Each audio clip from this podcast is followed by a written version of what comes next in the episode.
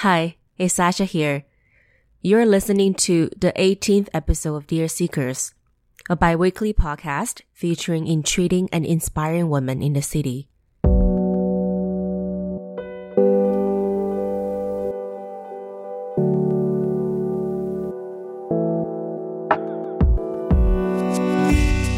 Here on the podcast, we share their stories, the hardships and detours they've experienced, and the joy, lessons, and wisdom they have gained.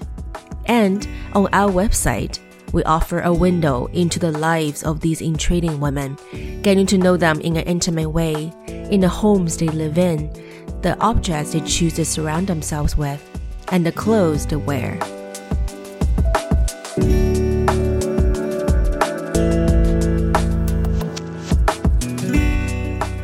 Today's guest is Mahro Anfield, the beauty and the brain behind the one and only Mama Loves You Vintage. Located on the busy Queen Street, the store has not only become one of the must visit attractions in the city for tourists who seek hidden local gems, it has also gained popularity among many of the seekers we feature, including our first guest, Stefanie Ayoub, owner of Boneset Studio, and the most recent feature, Amber Joliat, creator of the Misfit Studio. And myself is also one of the long-term customers of Mama Loves You. The store is definitely an extension of Mahro herself. She is always seeking for the exotic, the rare, the colorful, and the old.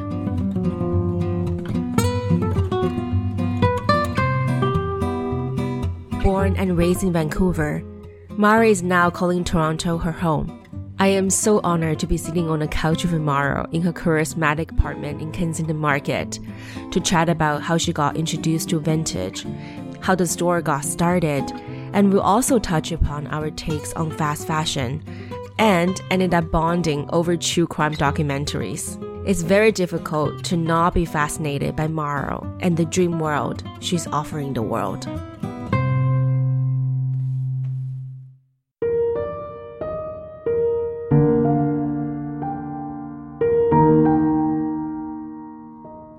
Back then we didn't have a lot of money. We're, we didn't grow up with a lot of anything. And my earliest memories of vintage is we would go, we would take like the SkyTrain, which is our equivalent of the subway, and we'd go to like the middle of nowhere outside of Vancouver and we'd go to the value villages. And back then they were so good. And I was more like the person to carry the stuff that my mom found. I didn't really appreciate it at the time. But we'd go and spend hours there and she would buy all this amazing stuff and find all this amazing stuff. And we'd bring it back to the city and she would either sell it or she would consign it. And that's really how I got introduced to the world of vintage. She always tells me the story like she went to the Salvation Army with me and like it was like the junky basement and you'd go through and you'd find like this antique something or other that you'd pay like a nickel for and then she walked up to the antique store that she was working at and she'd sell it for like enough money to go and then buy dinner. You know what I mean? Like it was always like like if you knew what you were looking for and you appreciated something in a pile of garbage, you could really like get enough for dinner for it, I guess.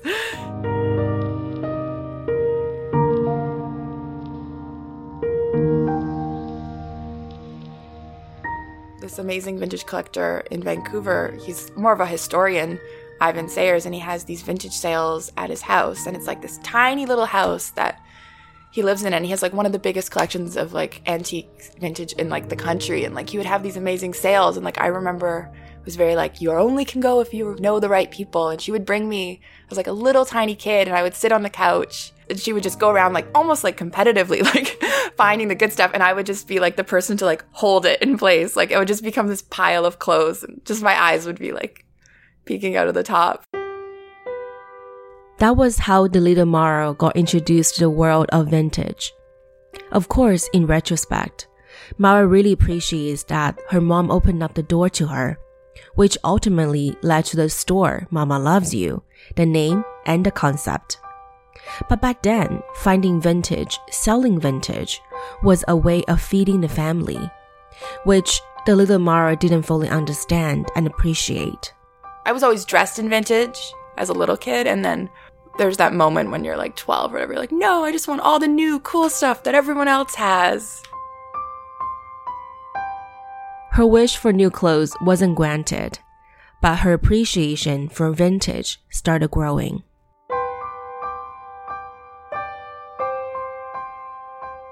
I was very, very shy as a kid.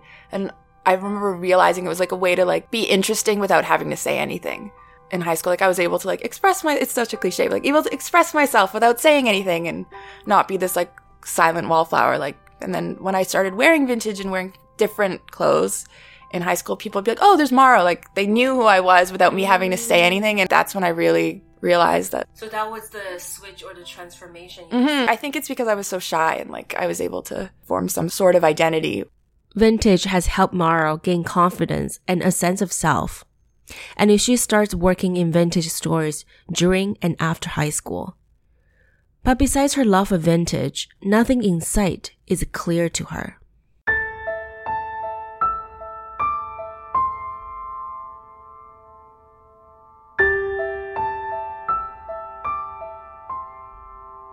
Was working at a consignment store and I was going to school at this like community college, just taking a couple classes, and I was really depressed and just really sad and just really stuck, and I didn't know what I wanted to do. And I was at work one day, and I think I was like crying or something. And this girl who work, was working there, Alex, who actually lives in Toronto now, she's from Toronto, and she pulled me aside. She's like, "Are you okay? Like, what do you what do you want to do with your life? Like, what do you want to do?" I'm like, "I don't know." and my best friend Tamara had told me about Ryerson, and she wanted to do the photography program there. And then I remember looking into the fashion. I'm like, wow, this seems really cool. There's nothing like this in Vancouver where you could get a degree in fashion. It didn't exist at the time. I don't know if it does now. So I had looked into that program and I wanted to do it, but I'm like, oh, how would I ever move across the city or not the city, the country? So I just sort of pushed it out of my head and we went out for dinner that night, me and Alex. She's like, no, like, you can do this. Like, she's like, I had a sister that helped me do this and like, you don't have anyone, so I'm to help you. So like we went out for coffee and like she helped me with my application and the application was due in like 2 weeks and I had to like pull together this application from like nothing and and uh and I got in and I didn't tell anyone that I was applying cuz I was I was so nervous about getting excited for something and then after I got in I told everyone I'm moving to Toronto. I'd never been here before. I moved here by myself with one suitcase, got off the plane by myself and I was like, "Oh, great. This is my home now." And I never thought if I was going to stay or not. I was just going to see what would happen. And the city's been so good to me. Like the people I've met, the friendships I've made. It's like a big hug. I love Toronto. It's I find it really easy to meet people here. Like you can just start up a conversation with someone and people are very friendly and it's easy to talk to people. And some people would argue that, but growing up in Vancouver, it's very small. It's like a small town that's really pretending to be a big city. Where which city? Vancouver.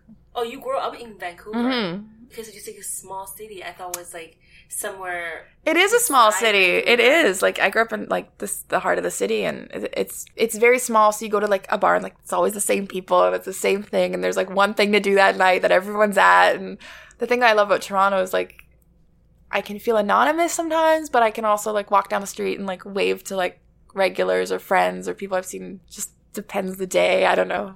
I love Toronto.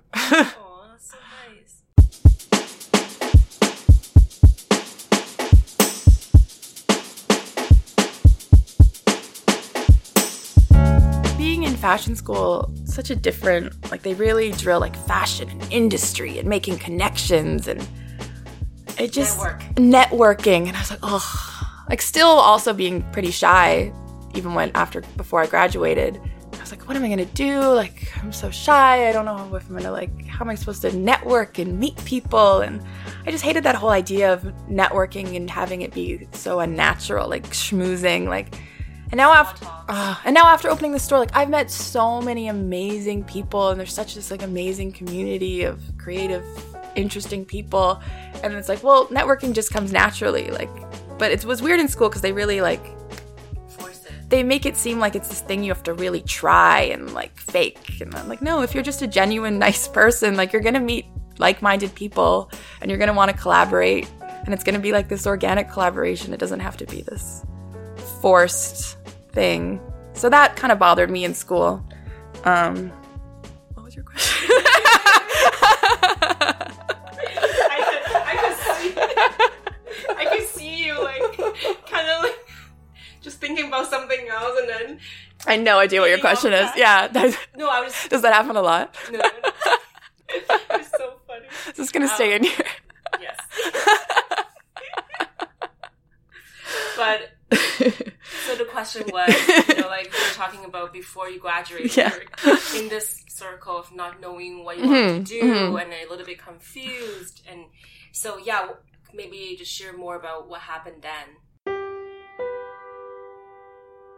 Well, I remember the day I decided I was going to open a store. I was taking a streetcar. I lived at Dundas and Dufferin, and I was going to class, which Ryerson campus is around Yonge and Dundas. And I remember being on the streetcar, and I remember where I was sitting on the streetcar, sitting on like the left side, right by the door, by myself. And I remember the idea just popped into my head, and then it never left. And I'm a very stubborn person. Like if I decide I'm going to do something, I do it. It's like I'm going to open a store, and then pretty much from that moment, it was okay. Let's figure out how to do this, and Your mom was still in Vancouver at that time. my mom was in Vancouver and I had talked to her about it and she was buying for a store. Was this actually so I started working at Used, which I worked there at the Vancouver location. And then when they opened up in Toronto, I started working for the Toronto location. Like I was one of the first people working there when they opened. And she was buying for Used out of Vancouver. She was buying the clothing and I was working for Used doing retail. And I was like, this is silly. Like, why don't we do this ourselves? I approached the idea to her and she was like, yeah, that's amazing. But she was still Vancouver. It was decided like she would do the buying and then I would guess I'd figure out the rest. so I was 22 and I started like writing a business plan. I got Wow, a how did you get that idea of writing a business plan? I don't know. I think I bought like how to open a business for dummies. And I was like, freaking 22 year old kid who like doesn't know how to do anything, super shy still, trying to figure it out. So I think it was a lot of Google, a lot of like, how do you do this? How do you do that? Like, not a real estate agent, you know, like I started viewing properties. It's really funny because no one really took me seriously. And I think a lot of the people felt better about the fact that I was opening this business because my mom was attached and it was like, oh, like the mom's really doing all this stuff. It was really funny, but really it was like I was the one who was making the decisions.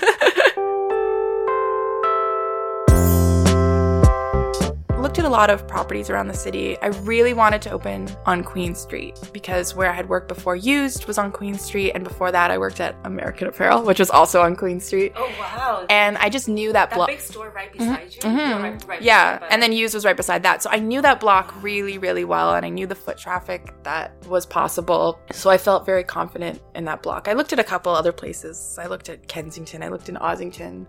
I looked up on college, um, but I re- was really stubborn about Queen Street. How did you gain the, the confidence? I mean, you talk about because you work on the blocks, Mhm. you know, the food traffic, Mhm. that could probably add a little bit confidence to you opening a store and then choosing the prime location. Mhm. But what else also contributed to that? Because as 22 years old, trying to have like a grand location that's Mhm. almost impossible to even think about.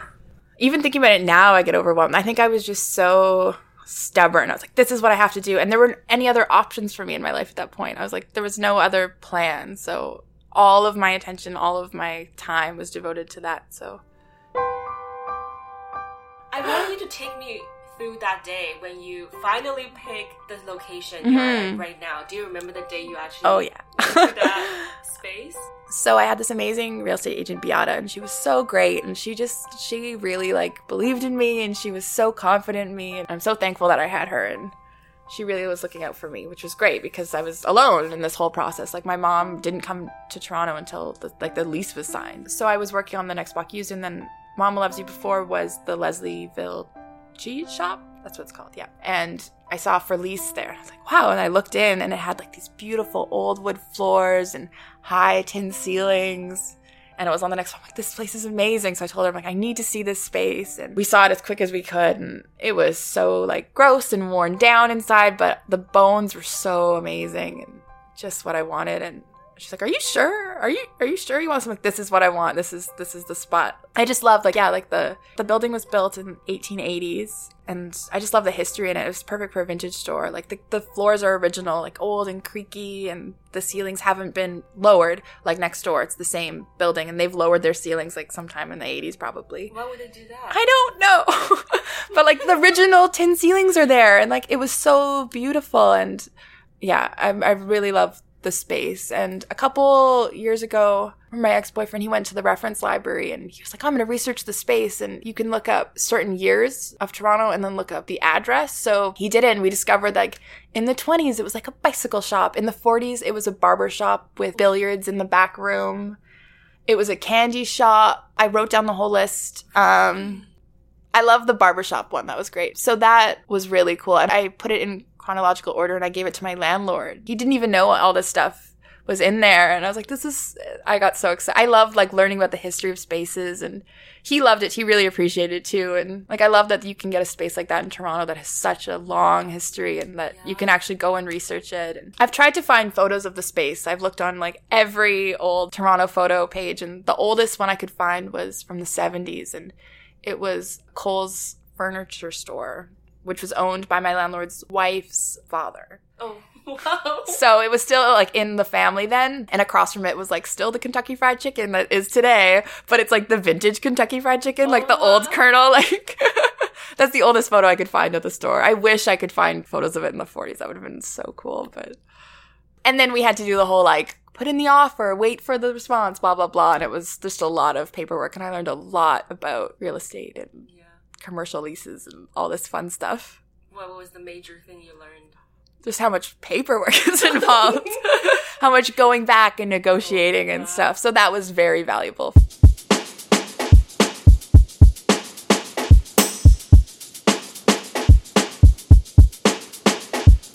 And yeah, the day I got the keys was like, I just remember like they met up me there, they gave me the keys, and I was like, all right. I was like, what do I do now? I just started cleaning. what was that day like? Was it sunny or is it like a raining day? Oh, I it must have been early. Which month? Was it was early December 2012. Oh, yeah. so it was in December. Mm-hmm. We opened December 22nd, 2012, and I got the keys December 1st. Wow, yeah. you opened it so quickly. I mean, you had to. I, I yeah. Well, we we were gonna open in February, and then but because we're like, oh, January is the worst month to open, and we worked our butts off. My mom lived at the store when we were setting up. She came in from, and she like lived there, like so gross. Um, what did she think about it when she? She loved the space. Like we have the same taste, which makes us running a business together so easy. Like we like the same stuff, we agree on everything. So yeah, I got the keys and just started nesting. But it's so funny to look at photos of the store back then. It was so bare and it was gray and it was so empty. And she's like, I want it to be very minimal. And now I'm like, now it's pink and it feels so much more like my store compared to back then. It, it took a while to, for it to become what it is. I really enjoy the clothes. Like, it really comes down to the clothes and like being able to like get new stock and find something and research it and learn about it it's really like ev- it's really rewarding, and every day is different because you get something new and every day. And my mom's doing the buying, so she'll ship it across this country to um, Toronto. I'll open the box and then it's like there's all this amazing s- stuff, and it's like I don't see it as like a product. You price it and you put it out. Like I, I like to get the item and I like to research it and sometimes I'll spend like hours just researching this one item and then I'm like, wait, what am I doing? like I don't know. I view it as more like an education a lot of the time. It's really fun for me to be able to like get new things, especially things I've never seen before, and to learn about them. And but do you feel like you might lose that sense of like thrill when you because your mom's doing all the buying, mm-hmm. and would you sometimes want to also get into the buying side as well? It's really hard work. Like so? it's very hard. Like she wakes up at like five thirty in the morning. She takes a bus. She takes a SkyTrain, and then she takes another bus to these warehouses and she picks through piles of clothes and it's very physical work and she does it about four or five times a week. And it takes her like about an hour and a half to get to work every day and then an hour and a half back and very like physical sorting and she works really hard and you have to really look at a lot a lot of bad stuff to find something that's amazing. People think you go there and you just like buy all this amazing stuff. I'm like no you have to look at like a thousand things to find like one nice thing. And it's kind of depressing. Like you go to these places and they're it's just full of fast fashion and it you just see like Joe Fresh and you see H&M and there's just no value in it and you could tell it was made just a couple years ago and it's just in this pile of garbage and it's it, it every time I go it makes me feel really shitty about the world like let's talk about it Let's talk about that. Let's do. let's talk. Let's get into it. Yeah, because Do you want a sip of wine? Yeah, go ahead. I already had. I'm gonna continue later. Because as you even talk about, you know, back in the time, vintage shopping was so much more different than now. Mhm. You know, clothing then was actually well made. But now, many vintage pieces are fast fashion pieces. How do you feel about this world right now with this, all this fast fashion and then with where you are doing and what, how can you contribute and Right. all that kind of stuff? Like fast fashion is just like I think of it as like candy. It's like people just want like they want that sweet little something right away and they just need it now. People go into these stores and they just buy this thing because it's trendy and they know they're going to throw it away and it's like yeah, like you can go to H&M and get like a 2.99 tank top, but like when I was in university, I used to go to H&M all the time. And now I look in my closet and like where are all those clothes that I bought and where are all those clothes that I spent money on? They're all in like the garbage or the thrift store or whatever. Like I don't own anything that isn't vintage anymore because it all doesn't have any value. You wear it a couple times and then you're sick of it because it satisfied that like craving right away and then it's done. And there's no value anymore. Like no one wants to own your shitty old ratty H&M tank top that you paid $2.99 for when you're done with it. You buy like a 1930s like tank top. That's been around since the 30s and like if I bought that I would wear it and like there's such a story with it. And then when I'm done with it there's still going to be value and someone out there's still going to want it. Might even have more value when I'm done with it because it'll be even older. Like Yeah. so I think about really upsets me that like people people just want that fix. They don't think about the long term and they don't think about like it's just going to end up in the trash. Like not even to mention like all that like I can't go into a mall without thinking about like all this stuff was just made by tiny little hands. Like that's all I think about when I go in the mall, just tiny little children making this stuff. Like little hands. And I'm like, that doesn't bother you either. And and then people come into my store and they're complaining that like, oh, a 1940s dress is $150. I'm like, well, this has survived this long and has this story and is made so well. So I find a lot of the time I'm defending the pricing and I'm defending the clothes because people walk into my store and they think it's a thrift store. They so they think it's secondhand or they think it's used, so it should be cheap. Mm-hmm. Like once I had someone come to like, "Why aren't your prices like Joe Fresh?" I'm like, "I'm sorry, oh, like, Oh, wow. like," and I had to be like, "Sorry, like this isn't made by the factory that like fell apart on people. Like this is like really I have to defend this stuff and my pricing to someone like that, like." So I, I do get frustrated, especially being on the block that I am. I'm between Joe Fresh and Urban Outfitters. So I get a lot of people who expect things to be in perfect condition and expect those prices. And many times i think most of times we don't understand like even myself included i didn't think about how much time you know how much effort that will go into just that one piece from your mom travel all the way to mm-hmm. dig all these pipes clothing to find out one Yeah. dress to ship it to you to you to clean and then to put a price tag and even It's- do research sometime because you might not know every single piece Yeah. where they're coming from and what's error so all this work. it's so much work. So the long process is her getting up early and going to these places and then she'll collect the stuff and then she'll do another edit and be like, what do we really need? What's really amazing? And then my dad will drive out to this suburb and they'll pick it up and they'll bring it back to my house and my mom will wash everything. She does. She washes everything we can. I mean, you can't wash like a leather jacket, but well, anything that can be thrown in the washer and dryer. She's like, my washer and dryer are gonna break any day now because that's we wash everything. Their hydro bill's crazy. and then she packages it up, and then they drive down to the Greyhound station, and then it goes on the bus, and then it comes and arrives in like a week and a half later, and then I unbox it. And then a lot of things, if they're not washed there, if they're older pieces, I'll hand wash them or I'll like spot treat them or OxiClean them. And then I do a lot of mending. I go through every item and if it needs to be mended, I'll do it myself. I have a box where I bring to my friend who's a tailor. So I get everything fixed. Everything is cleaned.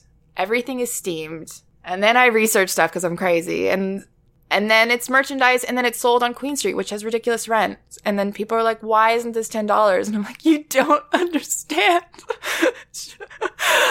I sometimes I think about how much work it takes and I'm like, well, we're nuts. Like, but not to say like every other vintage store in the city is working just as hard. It's a very hard business because you have to, to work your butt off and you have to constantly defend your pricing and your business model to people who don't understand. And we're all working the same level. I'm not working harder than anyone else out there. Like, Yeah. But I mean, it's important to talk about it and then to showcase, mm-hmm. you know, how much hard work is mm-hmm. behind it. Mm-hmm. So, in a way, to justify the price tag. yeah, because it's just beyond just the how well it Yeah. was made. we get a lot of people. Go, oh, I'll just go to Value Village and buy this. At least not the Value Village in Toronto. There's no vintage there anymore. Like maybe if you're out and somewhere outside the city, there is. But I've gone to Value Village recently. There's nothing old there anymore. It's all the same Joe Fresh, Urban Outfitters, American Eagle. But that's another thing Mm-hmm. about fast fashion, right? In 30 years, 1970s are vintage, but maybe in like 40 years, like 2000. It's that cr- I know. We'll consider vintage. Well, there's some But stores in the city that do sell early 2000 stuff, and Yeah. they call it modern vintage. It's like a new thing because vintage is changing. And Right. I mean, we have a rack of 90s dresses. I would never have thought that that would have been vintage, but it is. And the quality of stuff now is. I, I can't imagine it in a, in a similar store in like 20, 30 years, but Yeah. who knows what's going to happen. And Have you watched the documentary True Cost? Or True no, but people keep telling me to. I need to watch it. I think I just need to. I couldn't stop crying. I- watched it three times. Three times? Oh okay, that's what I'm doing tonight. You have to watch it. It's about fast fashion, right? yeah, Yeah. You, like you have to get yourself emotionally ready for it. Yeah. It is really Yeah. depressing. I couldn't stop crying. Like just this desire of wanting more and Yeah, more. yeah. And then of course, like people are like, oh, can donate. We, we don't if we don't. It's all end There's up too much. Like, There's too much. And all these countries they don't mm-hmm. need mm-hmm. our clothes anymore. Mm-hmm. They don't need this like two ninety nine H and M tank top. They don't need those. And then also destroying their manufacturing there as well. Because Yeah. people there don't produce anymore. They Yeah. just get these like Yeah. cheaply made clothing. Yeah. So anyway, I'm getting angry as well. like, oh, of course, like I admit, right? Like uh-huh. back in the time, I was shopping H and M, Forever Twenty One. Yeah. But now, like, no way. I don't mm-hmm. even walk in like Zara, Yeah. like all these Well, I mean, stores. not even to mention like all those stores like ripping off designers and ripping off like artists and stuff. That's a whole other thing.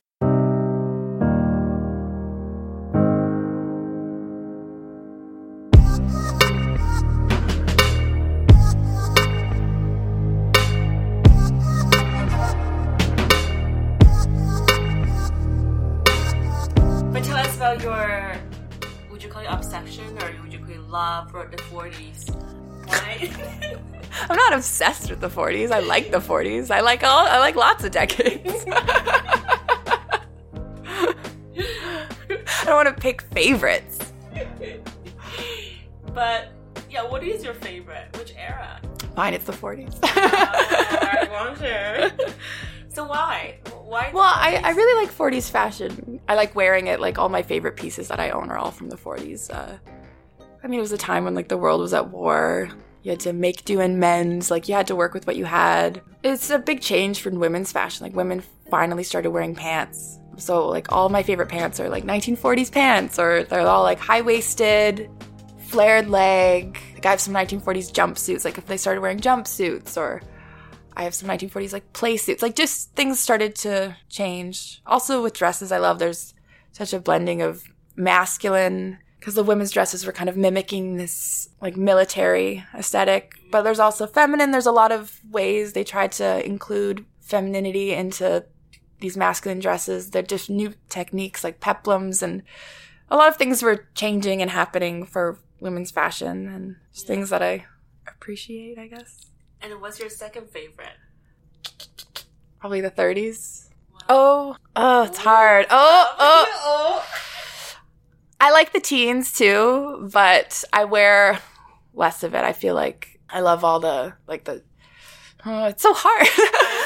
I like 30s too. I really love like long 30s, like bias cut dresses. Like I really like the decade. It doesn't really look great on me. I feel like 40s dresses are look better on me. But I love selling 30s dresses. I love people coming into the store and trying them on. They look can look so beautiful and flattering on so many different body types. Not a fan of the 50s. And whenever I say that, people are so horrified. the 50s.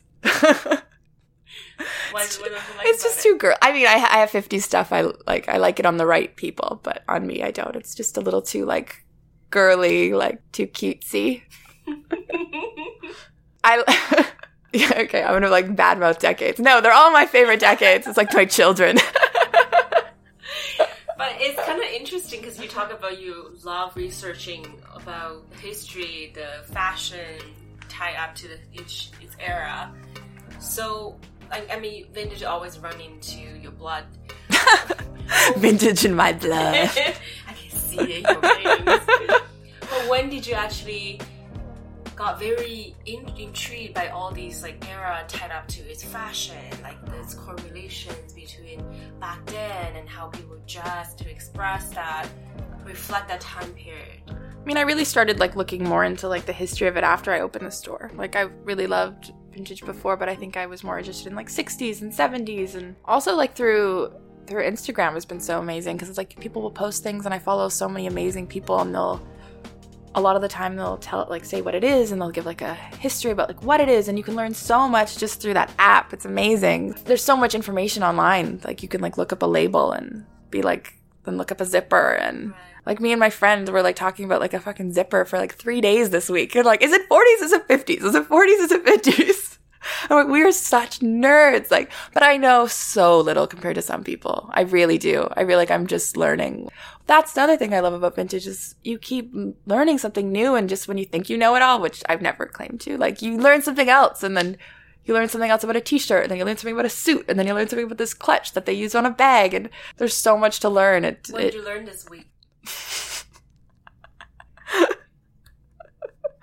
I'm trying to think. You'd have to look at my search history on my computer.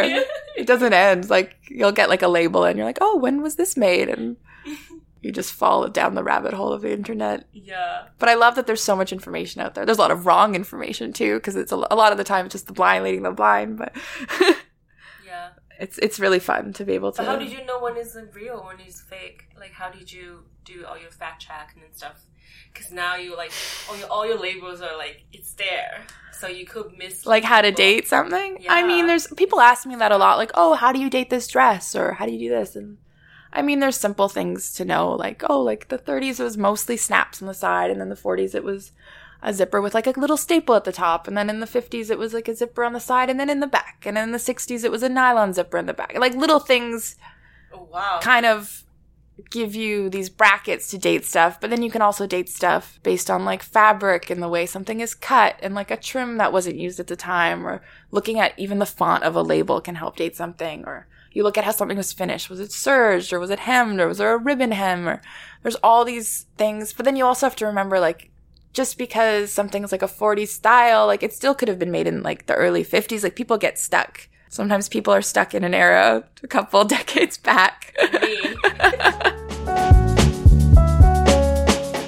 if you ever shop in Mama Loves You and happen to see Mahro there, you will probably find it quite interesting that Mahro's compliments usually are not about you, but the pieces in her store.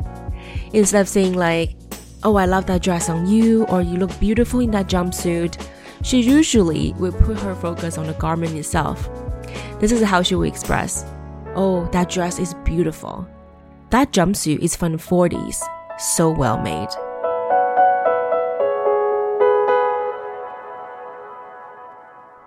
my friends always make fun of me because they're like, Mahro, you, you care so much about these clothes. I sold this dress to a friend of mine recently, and instead of being like, oh, I hope she's enjoying the dress, I think I said, I really hope that dress is enjoying her. Like, oh I think that's a big problem with me is that I care so much about the clothes. Like I personify clothes. Like all the clothes have these like little personalities and they're all like, they're like my babies. I'm like, I really hope like you go to a good home and they take good care of you and they appreciate you for what you are. I don't think that's helping my business. it is helping. Though. I don't know. It, like I really care about the clothes. And, yeah, because you people can see, can sense that. Mm-hmm. And I think like it's not all about making a sale. Like I'd rather go to a good home. Okay, that I'm not sure. Yeah, it's probably not helping my business. Like I remember when we first opened, like the first couple months, there was like this amazing, like I think it was like a turn of the century, like Chinese silk skirt that I would think I was charging like nothing for. And this woman picked it up and she's like, I think I'm gonna cut it up and make a pillowcase out of the embroidery. And I was like, you you, you can't buy it. No, no, I'm sorry. Like you can't, you can't, you can't buy it. And then she kind of laughed and I was like, oh, okay, you're right. So it's not like I was preventing her from buying it, but I had to be like, no, I can't. Like it's survived over a hundred years for you to turn into a pillowcase. Like I can't. But in a way, in a pillowcase now, the pillowcase is with her every night. Well, she didn't end up buying it. I think I oh. convinced her not to buy it. It's just really funny. That is funny. Actually, that's a question I wanted to ask, but I forgot. and now kind of lead to it. Is that another thing about vintage shopping? Is like all these clothes have lived all these years, right? And then, mm-hmm. do you ever wonder like who were living in them before? Sometimes, sometimes I don't, and sometimes I sometimes I forget, and then I like you have to think about like the energy, like what happened in this item? Did something really bad happen? Did something really good happen? Like, is this carrying some sort of like curse? I don't believe in that stuff, but You don't? I don't, but I, kinda do. I do and I don't. Um, I think I have to just, uh, I don't know.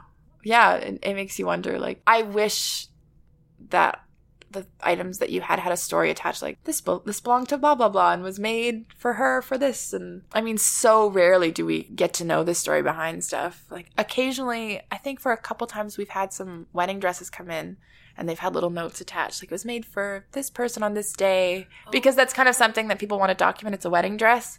So i think like maybe once or twice we've had that. Or i had a quilt once come in i think it was like from the 40s or the 50s and it had a note attached like this quilt was made from the pants of the sons of this family like the old wool oh. pants and like but so rarely do we get to know where the items come from. Yeah. And it's kind of interesting now thinking about like every week you unpack all these like Mm-hmm. shipments from your mom. It's almost like a Christmas come early, right? I know, like today was my day off, and Elizabeth, who's working the store, was like, "Shipment came." I'm like, "Yes!" that means tomorrow I'm gonna be like So having can unpack everything. exactly tomorrow. having fun. There's so many things I have like in the back room or in the basement that I'm like, "Oh, one day I'll get to that," and it's just like I haven't got to it yet. So Yeah. Because you only have 24 hours a day. yeah, and twelve of that is Netflix. What are you watching tonight? Forensic Files. Oh my god! I love it. I love it. Are you interested in like true crime stuff? Yes, Me too. I love it. I love it. What do you It's so morbid. It's so morbid. What do you think about people loving true crimes? I think we just get obsessed that like, well, people can do this. People are capable of these things, and if that's so not your mentality, like I think we're just so fascinated. I was actually thinking of like starting like true crime True cri- meetup. Talk about the staircase. We just like Did you do you think believe in the owl theory? what do you what? Did you watch the staircase? Yeah, yeah, yeah. What do you mean the hour? Oh, you can Google that when you get home. The owl theory. No, no, tell me. I can't like. It's all about like if there's this theory that the an owl attacked her. Google it. This is just Google it.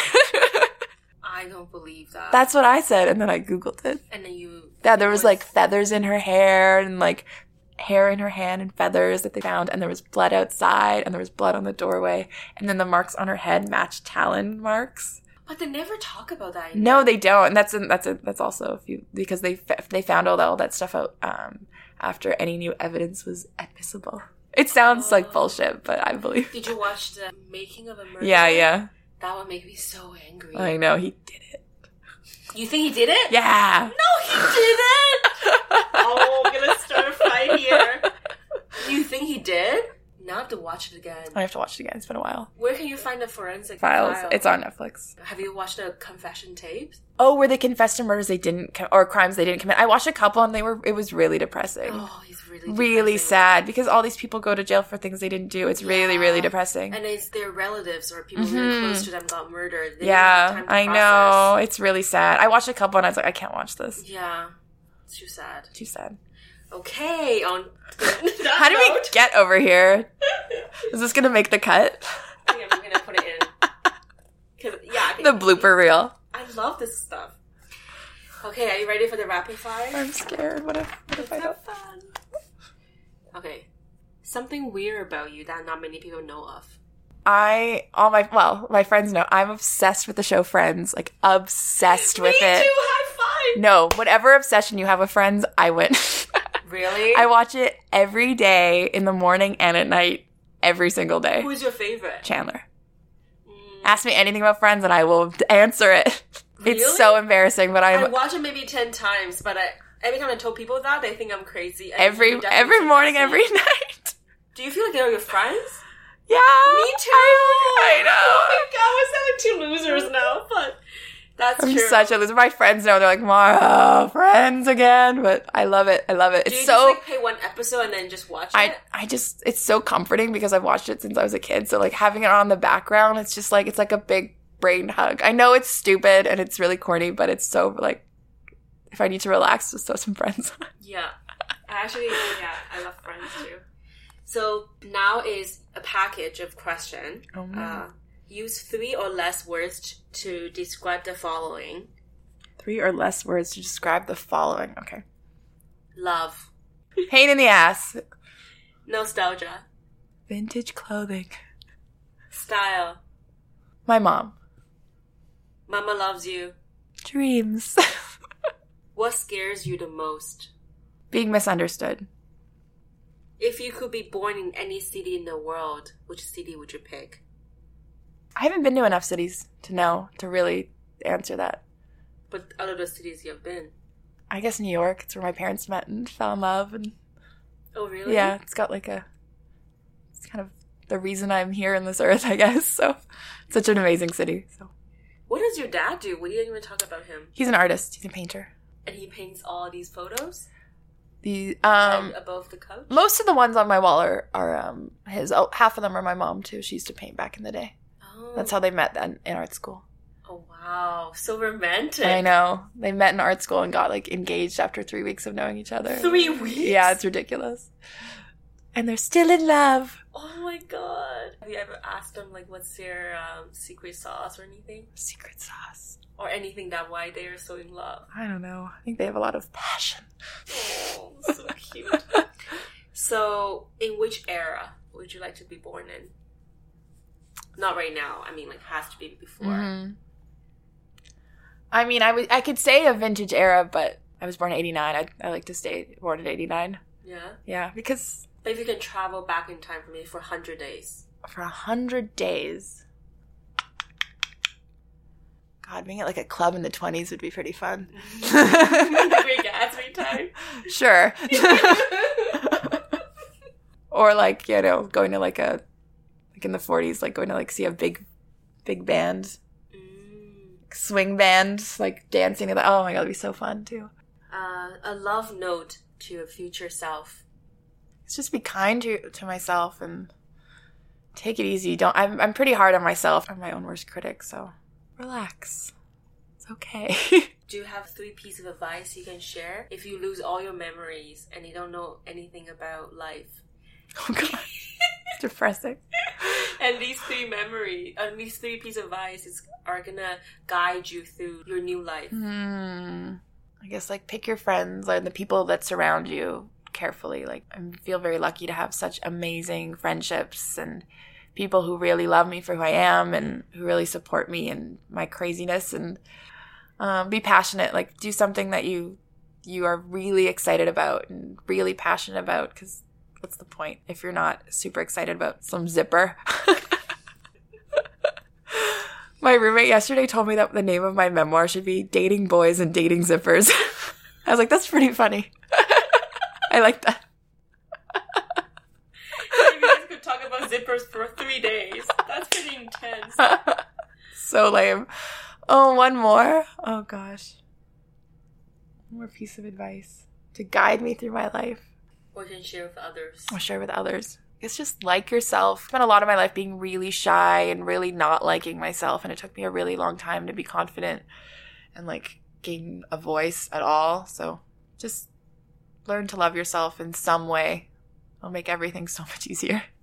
Last, what are you currently seeking? Love. If you know anybody.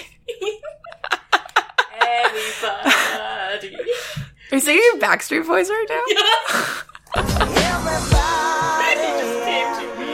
Oh my god. We play that pretty much every time we close the shop. Elizabeth's like Backstreet Boys and she'll Oh put it on. god, I love Backstreet Boys. I have their taste. So good. So good.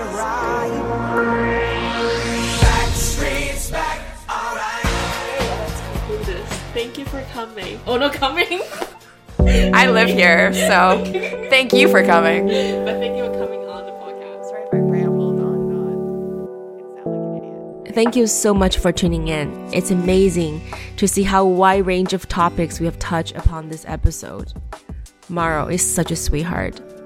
Make sure to head to dearseekers.com to see her recommendations and all the home visit photos taken by my friend Ryu. And if you haven't done so, please head to Apple Podcasts to leave us a review. It would really help us reach more women who might find these stories inspiring. Thank you, thank you. and we can also be found on Spotify, Instagram, and Pinterest as Dear Seekers. So meet us there if you like. And this is it for the week. So see you in two weeks. Until then, happy seeking.